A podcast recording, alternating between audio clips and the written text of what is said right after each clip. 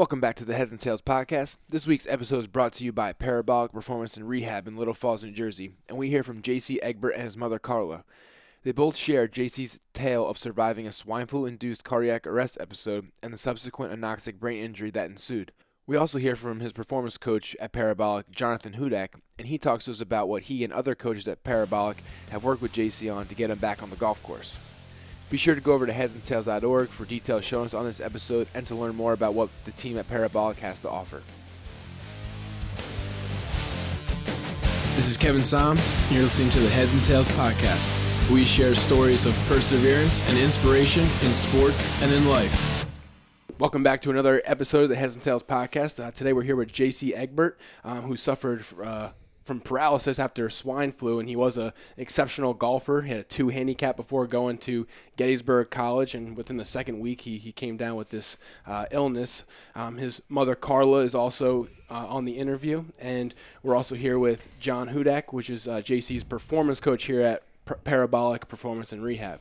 Um, so, JC or, or mom, you want to uh, kind of describe to the audience what exactly happened? Because it sounds like it's definitely like a freak accident that that went down. Yeah, it. Uh, I I I don't really know much. You don't remember much. No. Like, what about leading up to it? So, like, was it? Um, were you feeling like sick? Because it's the swine flu that you think that it might be. So, um, were you feeling like you know congestion, like classic you know flu-like symptoms leading up to it? Well, I called my mom yeah. and asked her for my inhaler mm-hmm. the night before.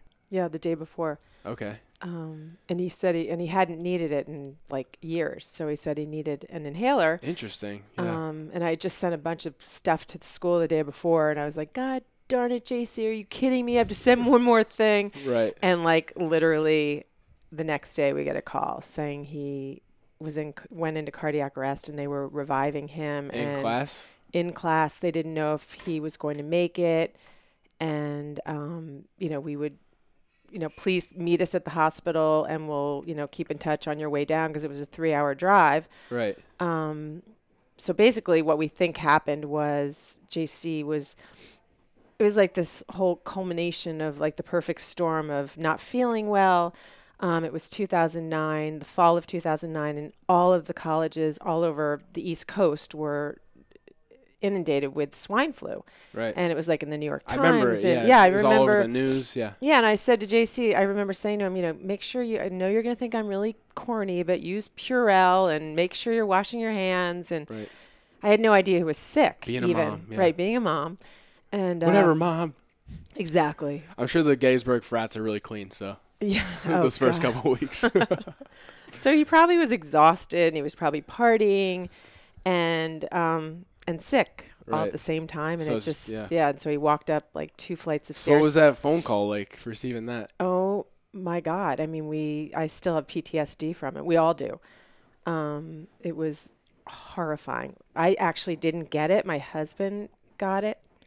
Um, and um, so he called me, and I just like you know we all freaked out and met at our house the whole family. And you all just it, took a and, car and, and- we literally took a car and drove for No- three hours. No police escort? No, actually, we tried to get one on the highway because Oh, we really? were freaking out, and we were, uh, you know, every time my husband's phone would ring, we were just, we, you know, you you, you almost die. It's Right. horrible.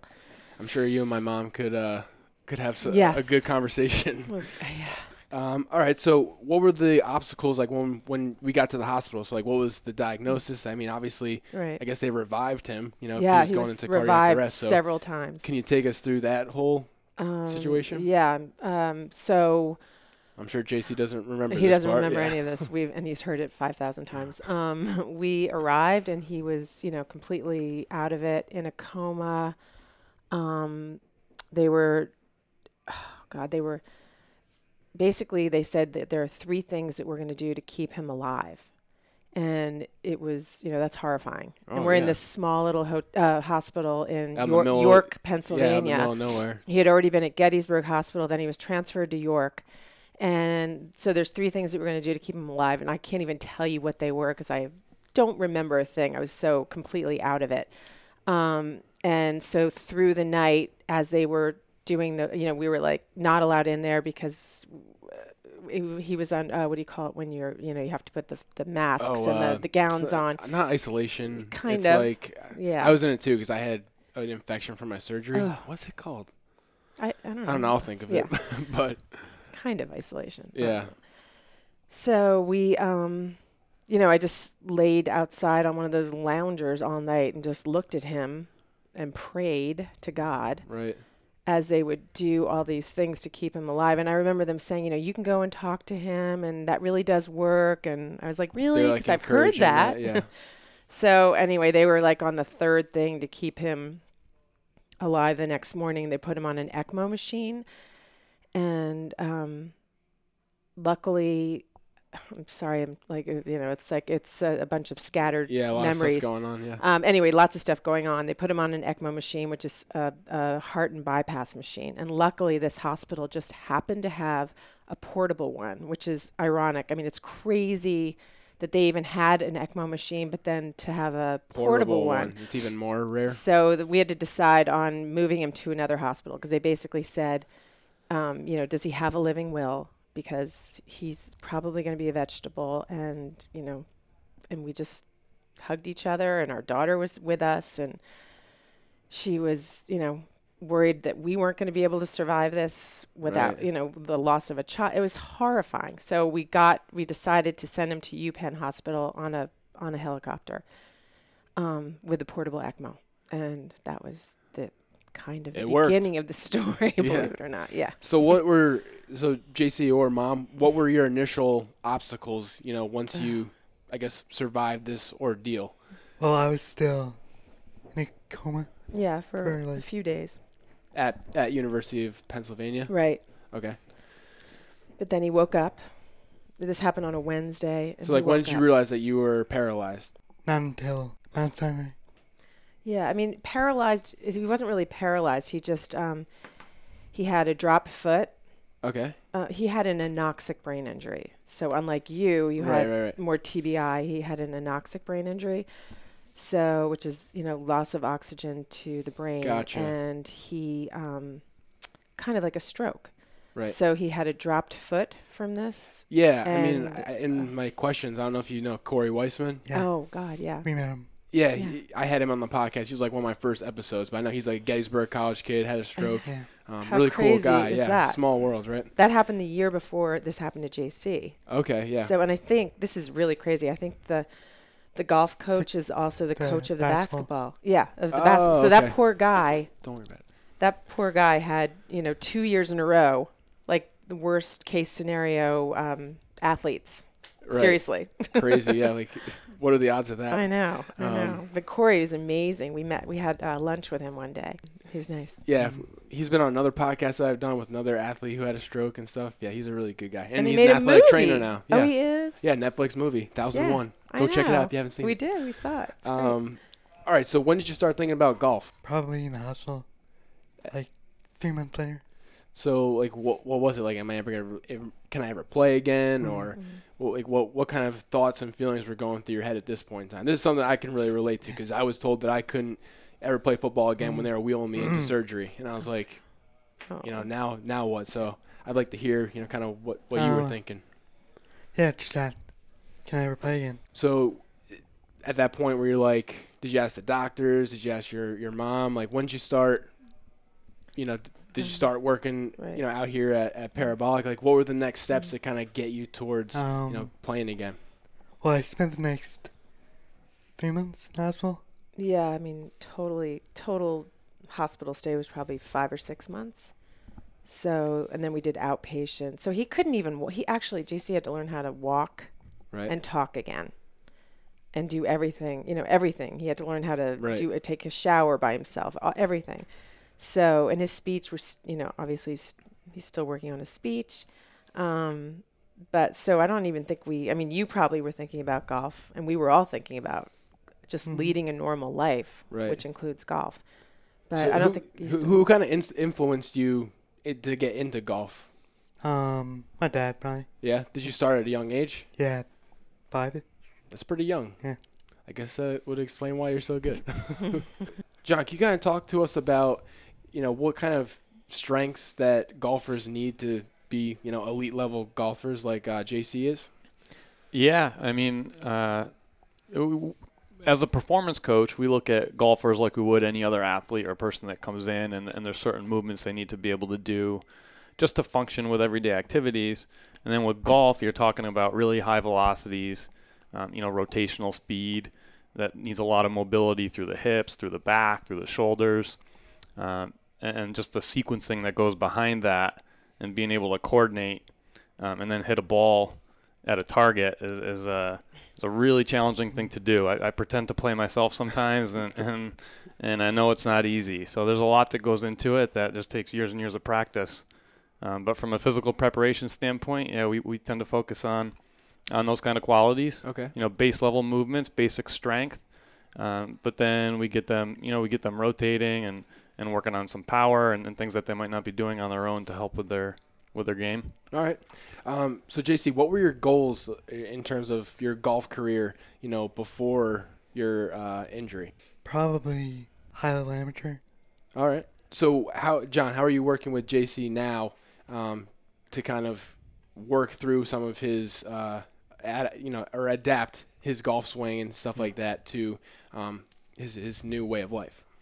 Um, yeah, so in here, we, we like I said, we work a little bit. We, we work on all the same skills that we would with anybody else, but we just do it and, and we focus on what, what he can do. So we do a lot of, you know, we do some rotational med ball throws, um, you know, sitting on a box, and, and he does a lot of a lot of heavy strength work, you know, relative to to what a lot of people would do. He, he's pulling heavy heavy kettlebells, um, pushing a heavy sled.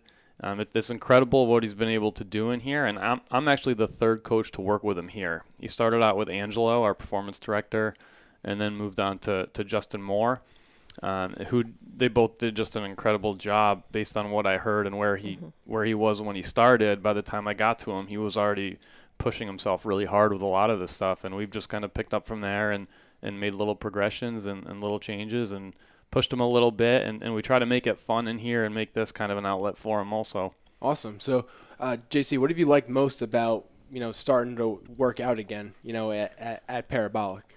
Um, Hey, just wh- the people. They're great. Yeah. Yeah. Like the trainers. Yep. So what else? Like, what was the? What did it feel like when you lifted up that first kettlebell? You know, when you go from learning how to walk again, learn how to talk again. You know, you lift that first kettlebell or throw that first med ball. Like, what was? What kind of feelings did did that uh, Um, bring it's you? definitely pretty hard. So you're like, oh, this is hard. I don't want to do this anymore.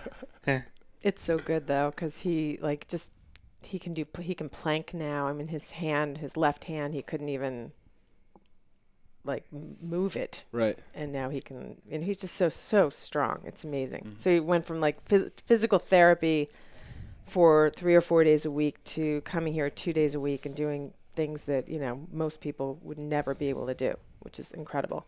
Awesome, John. Have you worked with any other adaptive athletes like uh, JC before? Go before working with them, or Yeah, you know, I'm, I'm I guess in my tenth year now in the field, and you see all different all different kinds of clients, and and you know, I remember my first year we had a young athlete, you know, born with one arm, um, and I've worked with kids age six all the way to to mid 80s, and, and you know, a woman in, in her in her young 80s who had gone through a stroke and, and was in a coma for a while and, and was very limited and you've definitely had a spectrum there. Yeah, yeah, and and you know, kind of similar to JC, she had- she had come out and, and had never really expected to. Um, her family and friends were told that was kind of it. So it, it's you know, and and JC's been this way as well. She just looked at things like a new lease on life and just a second chance to do all the things she wanted to do. Yeah, And, and exactly. and even though she might be limited physically versus what she was before, and just the attitude that that her and, and that JC come in with, it's it's awesome to see. Awesome. So how did you approach JC's like programming? Yeah, so I, I took over from, from Justin Moore, who, who's a really, really strong programmer, and I didn't really overhaul anything. Uh, we made a couple of changes. One thing one thing we added in, like I said, he was already pulling heavy kettlebells. Uh, you know, high intensity work for him. He was working on walking without the cane. Uh, one thing we added once he started with me, or after a couple months maybe, was working on getting up and down off the ground without support and and we've tried to make that a little competitive and fun and, and you know one thing one thing I've done with the stuff that he had already been doing, uh, we try to set little goals, and, and sometimes it's just as simple as pulling out a stopwatch.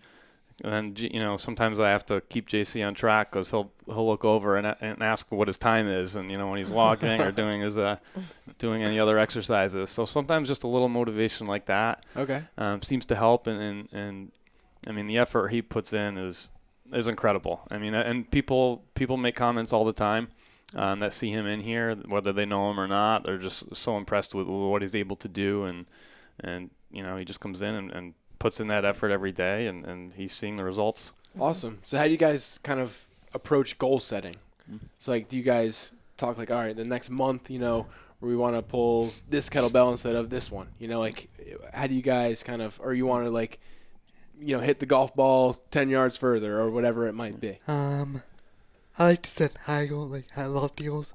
I'm I'm sure, uh, assuming yeah, compa- that you were uh, a, a two handicap golfer.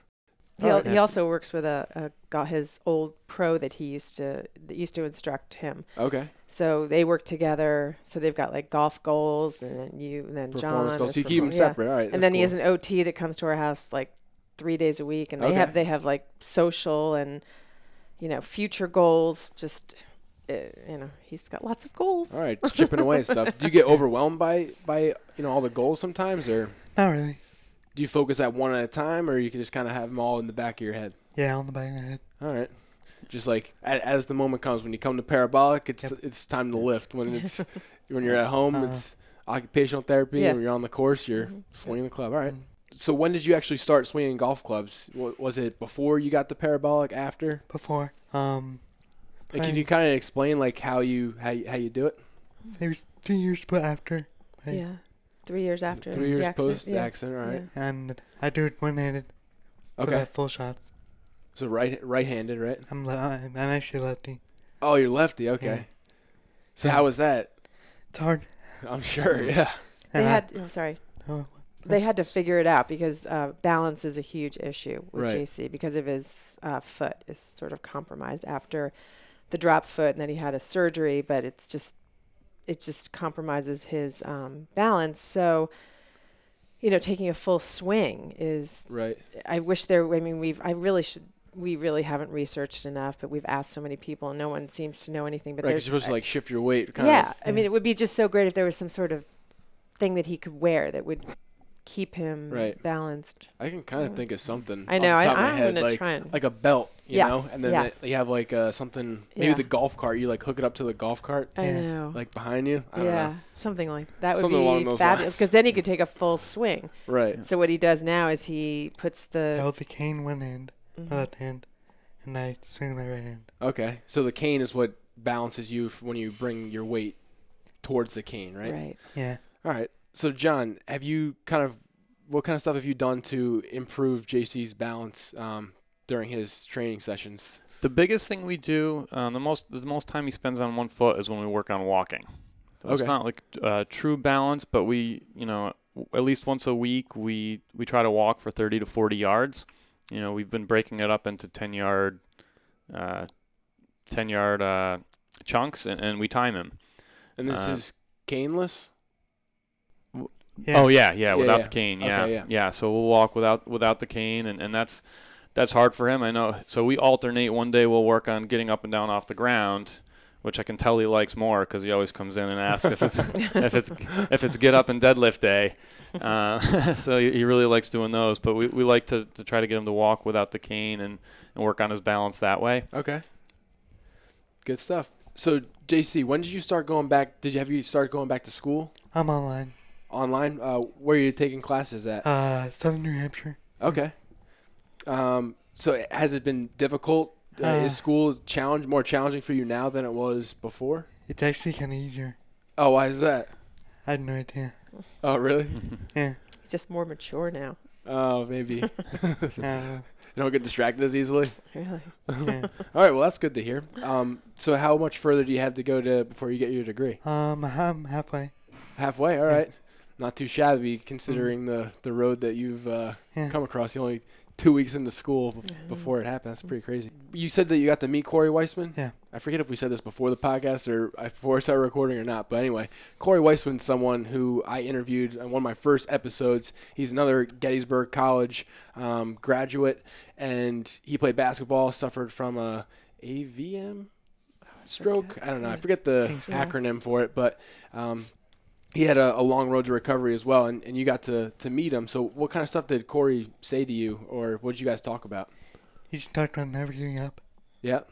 Did you watch his movie? Yeah. It's definitely an inspirational thing. It's a little, it's a tearjerker, but Mhm. it le- leaves you feeling with a, a warm heart. I would I would describe it as. Um, so JC, who's your favorite pro golfer, Uh, Phil Mickelson. and why is that? Well, originally it was he was a lefty. Oh, okay, lefty. Uh, and but he was really good to me when I was sick. Oh, really? What Yeah. what did he do? Just emails and yeah. he sent some signed stuff. Oh, wow, that's Yeah. awesome. Have you uh, talked to him in a while, or like do you Um, talk to him no. frequently? No. Uh, That's that's pretty cool. It's always funny because like you always get these experiences that like most people would never get, but it, it takes this like you know incredible struggle in order to get Mm. that. I know. Um, People are really sweet. Yeah, You know, it's it just Very. sucks that it's Yeah. when something bad happens. God, really. Um, all right, so JC, what's the, been the greatest thing that you've learned about yourself, you know, after this experience, and still going through this experience? probably my perseverance. How, how does how, how do you do you think that's helped you in school at all, and when Yeah. you when you come here? Mm-hmm. So like how is how exactly has it changed your your mindset? Never giving up. So like when things get tough out here, when you're having a hard time walking, you just Yep. remember where you came from. Yeah. All right, awesome. So mom, how has JC inspired you? Oh gosh. Um I think he's pretty amazing because he doesn't ever give up. Um we still have to push him a lot in certain areas. Um but he he's just remained pretty positive throughout this whole thing. He's never complained ever about any therapy or operation or hard struggle. He's never like whined about it and um you know, this is a Was kid. he a whiny kid before Yeah, that? as a matter of fact, he was. That's kind of the funny part about it. so yeah, no, I we all are amazed by him, and you know, it's a, it's a constant struggle, and we're always like looking for new things and new doctors and new therapies, and because so much stuff is you know come along Right. and coming and happening. So, but it's you know it's a journey, so to speak. Right. So. What do you want people to take from uh, JC's story? Um. Oh gosh, I've met so many people along the way, and and it's so sad, and so many people aren't as fortunate as we have been, and um, but just never ever give up. Always stay positive, and I truly, truly believe that because we were so positive. Like in the hospital and stuff? Yeah, I mean, doctors can tell you the, the, the worst things that you don't want to hear, and so many people can, even doctors can be really negative. Right. And I just never, ever believed anything when they would when it was negative. I'd just be like, you know what? I don't like that doctor. We're moving on, Find and else. and then they'd wind up being wrong. I swear. So, yeah, uh, yeah just JC um, proving them wrong as always. That's right. nice man. Um, all right, John. How has JC inspired you, and has it changed? You know, how you train?